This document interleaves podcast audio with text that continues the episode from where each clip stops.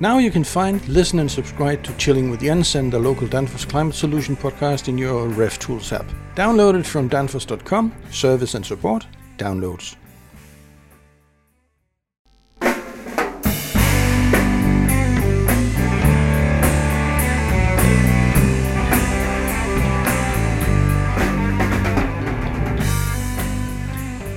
Hi, I'm Jens Andersen and I work for Danfoss Cooling.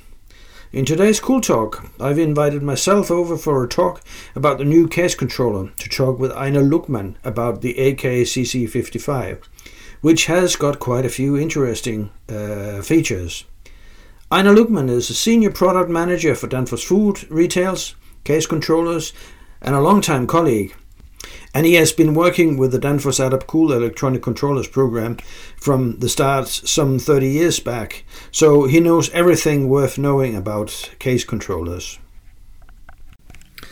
Hi, Einar. Uh, can you maybe start with giving us a brief intro to, to the case controllers in general?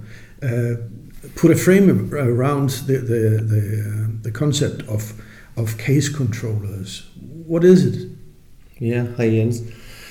Actually, the uh, the first generation of case control was introduced way back in 1987. Danfoss introduced the uh, very first microprocessor uh, case controller with AKV valves, new sensors in 1987, uh, so more than uh, 30 years ago. In the meantime, we have had a, a, number of different versions, generations, and uh, we are today introducing the sixth generation of case controls the new AKCC 55. Uh, it's uh, not just a case controller we are introducing, but also new sensors and a new AKV valve version, uh, as well as a digital pressure transmitter. So, a co- complete new solution will be introduced with this. What we have been doing with this new case controller is actually uh, not making a revolution. We asked our customers. We did the lean voice of customer, and uh, many of the customers were saying, uh, "Be careful that you are not destroying a success because our existing 550 is actually a, a great success." So we asked, "What should we improve if we should improve anything?" And they were asked, telling us that small things like a bigger plug, a bigger connector for the pressure transmitter when looping, or a bigger plug even for the uh, Modbus communication. Small things like this we have been doing. But I think the biggest change or the biggest improvement is probably on the user experience. Okay, so uh, if we're looking at the case controllers in general, uh, what, what features are Danfoss actually promoting? Yeah, when we're looking back in our very, very first generation, we introduced uh, a, a, new uh, technology we called minimum stable superheat control where we are controlling the superheat uh, to the lowest possible without having liquid uh, going back to the uh, compressors. Um, in the meantime, we have had uh, a number of uh, new uh, or updated versions of the algorithm, and we have learned a lot during those many years. Today, we have a very, very robust control algorithm helping our customers to save energy but a case controller is mod, a lot more than just uh, controlling the superheat. It's controlling the light in the cabinets, it's controlling the fans, it's controlling defrost, and of course, the most important, controlling the temperature, very precise control. Um, what is important for us is to help saving energy, and uh, the, the name adaptive or uh, ADAP-KOOL is coming from adaptive cooling and uh, it's not just the adaptive superheat it's also adaptive defrost control. So everywhere where it's possible to optimize our control where we have changing uh, conditions it could be changing load conditions it could be suction pressure is is jumping up and down. It could be ambient temperature which is changing. It could be different kinds of versions of uh, evaporators. All these things we can adapt to automatically, and it means with very, very few settings, or even without having to adjust settings, we fit our controller and it will automatically adapt to the certain load conditions and help uh, saving most energy for every condition in, in a supermarket. Uh, we also know our case controllers are used for other things than cases, uh, for evaporators in general, a big number is is used in cold rooms, but we also see other kinds of applications where a evaporator has to be controlled precisely on the superheat where even this uh, uh, case controller is used uh, today. But controlling all the functionality around the the cases refrigerant display cases hmm. that sounds pretty interesting um, but the AKCC 55 uh, how can that be integrated with the other controllers in, a, in an existing system, for instance? If you go to a local supermarket mm. and you have to, uh, say, mount a new uh, case, uh, cooling case uh, in, in, that supermarket? Yeah. Uh, if we uh, go way back to the first generation, this was a standalone controller, and yes, we could save energy, but we also learned if we were integrating or having intercommunication between the pack controller and the case controller, then we had an opportunity to save even more energy. So at the at a second generation, we implemented data communication. Very first, it was a very Danfoss proprietary protocol. Uh, then we have uh, also uh, had other protocols like uh, LONWORK, and uh, it seems that today Modbus is very much used. But the mean or the need for data communication is to do the optimization between the different um, applications to save even more energy, but perhaps even more important, also to be able to monitor from remote um, and service from remote. So uh, this is a, a, very important part of it. In the beginning, it was with a simple software where a contractor could uh, do the most important parameter changes uh, from a, a, remote destination, uh, where we today see even uh, electronic delivered services, which is monitoring and and overlooking a, a complete supermarket chain. So data communication is a very important media and even more important for the future. Yeah. Uh, and, and, speaking about all this, uh, the, the, the AKCC 55, uh, what, what new features has actually been introduced with this one? Uh, how does that in, uh, differentiate itself from, from the previous versions? Yeah, as I said to you, um, we asked our customers and we had to be careful that we were not destroying a success. So the new case controller is to a big extent built on uh, a lot of the uh, functionality we have in our existing uh, AKCC 550 generation. The uh, algorithm for injection control uh, is very much the same as in the, the former version. On the defrost, we have really um, Uh, optimized the adaptive defrost functionality. So uh, at least the test uh, has shown that we can save the double amount of defrost compared to what we did earlier. But Again, a very important thing is to, to monitor uh, temperature, do alarming, and save energy after that uh, if it's possible. Also to save to save energy.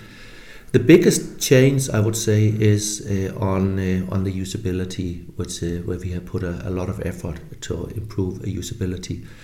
So energy saving, reliability, a robust system, uh, where we looking at our complete system with AKV valve a normally closed function integrated in the uh, expansion valve device is a, a, in, a, in a way very simple uh, kind of valve, but on the other hand, with a very sophisticated algorithm and making it easy for our customers to mount it in the field and uh, and operate it. Uh, so uh, many features which we had in our existing controller and improved especially on the uh, on the user experience. Perfect.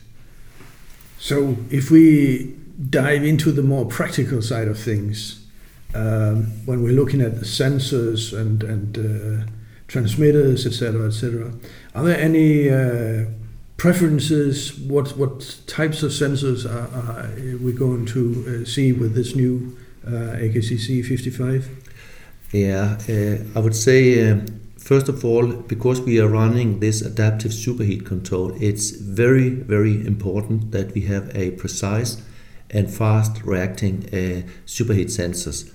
Uh, we are using pressure transmitter and a temperature sensor for that purpose and uh, it has to be very precise again and also it has to be uh, reliable Um, so these two things uh, we have um, we have kept from our existing uh, program, but we are also introducing uh, new sensors. We call it them the colorful sensors.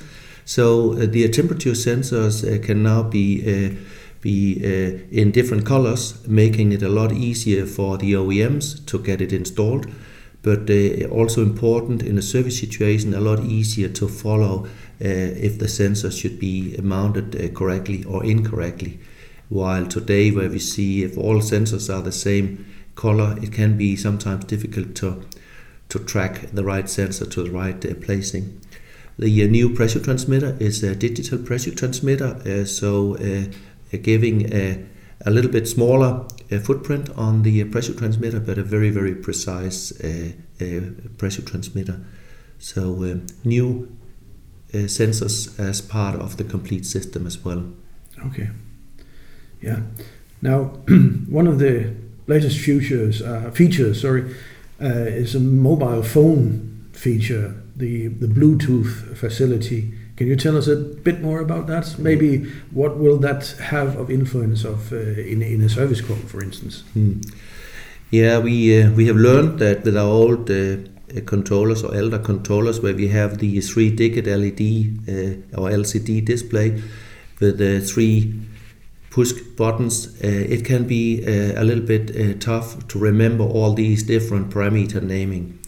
And for that purpose, we have uh, now built a, uh, a complete new user interface using a smartphone device as the, uh, the interface in clear text and using a lot of graphics to help the installer, and here I say especially the installer or uh, the person who have to do the first time installation, um, when you're doing a first time installation and, and let's say the uh, the front end is not yet up and running, perhaps the data communication has not been up and running, but you still really need to get a controller started, you can do it very fast and easy with a quick setup.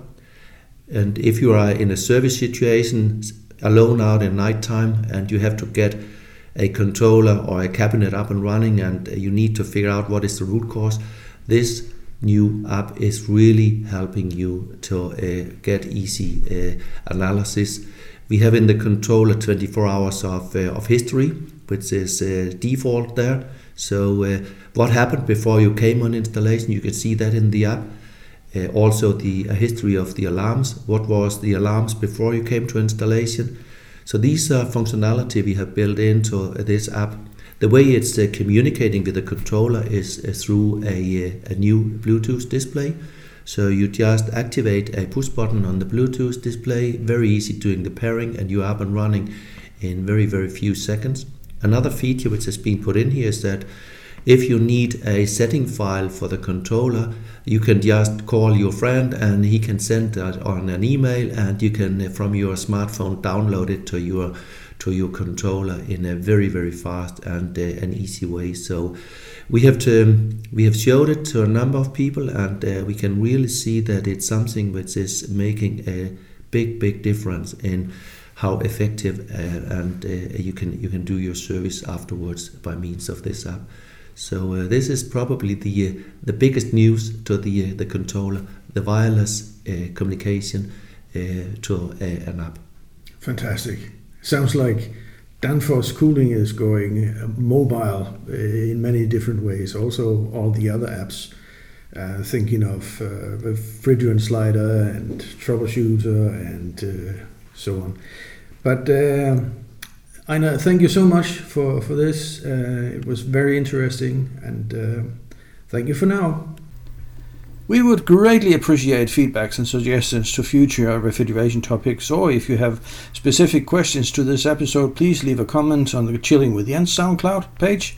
I will look forward to hearing from you. We would also appreciate it if you would click like, share, and repost to help us spread the word about chilling with Jens and the evaporative refrigeration. Thank you so much. We'll see you soon on the next episode. Until then, stay cool. This podcast was brought to you by Danfoss Cooling. Please feel welcome to visit us at danfoss.com and maybe sign up for some of our cool e learning classes. Thank you!